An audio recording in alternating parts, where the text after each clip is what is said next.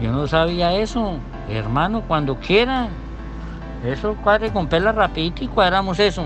Claro, no se preocupe, hermano. Que Dios lo bendiga, papi. Hagámosle, hagámosle, hagámosle. Emprendimiento, negocios, liderazgo e innovación. Bienvenidos al podcast de David Alvarado Muñoz. Bienvenidos a esta miniserie 7 por 33, 7 lecciones en 33 años de vida empresarial de Juan Carlos Prada, que en paz descanse, hamburguesa Juanca de la ciudad de Cúcuta. Y en esta lección número 3, Juanca nos habla de la importancia del manejo financiero, del orden financiero.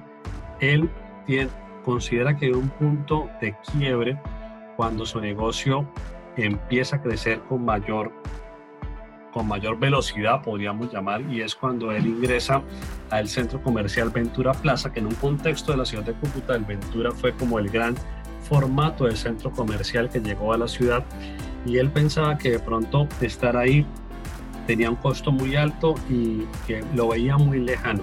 Y en ese momento es cuando él tiene acceso al crédito, básicamente se endeuda utiliza el apalancamiento financiero para poder estar en la plazoleta de comidas del Ventura Plaza, algo que luego fue un acierto, una gran decisión, pero que en su momento tomó con mucha cautela porque era una persona que, eh, digamos que tenía mucha, mucha, mucho orden en su manejo financiero, no le gustaba endeudarse, no le gustaba trabajar con las deudas, así que él tenía como ese punto de revisar con lupa todo lo que tenía que ver a deudas.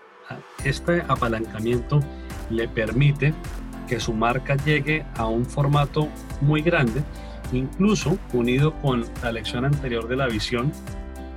A él le decía Juan que va a llegar una marca tan importante en Colombia como Hamburguesas El Corral y va a estar en el Ventura, como actualmente sigue estando en el Ventura. Y él decía, genial, decía, hermano, genial y le decían, ¿por qué genial si es competencia? Y él decía, sí, pero es que me estoy codeando con las grandes ligas.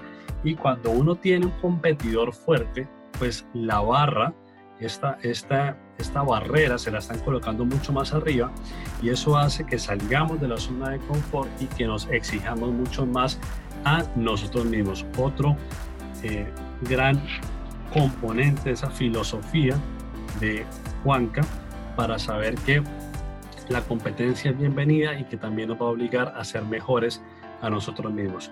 Un abrazo para ustedes y los espero en la lección número 4 de esta miniserie 7 x 33.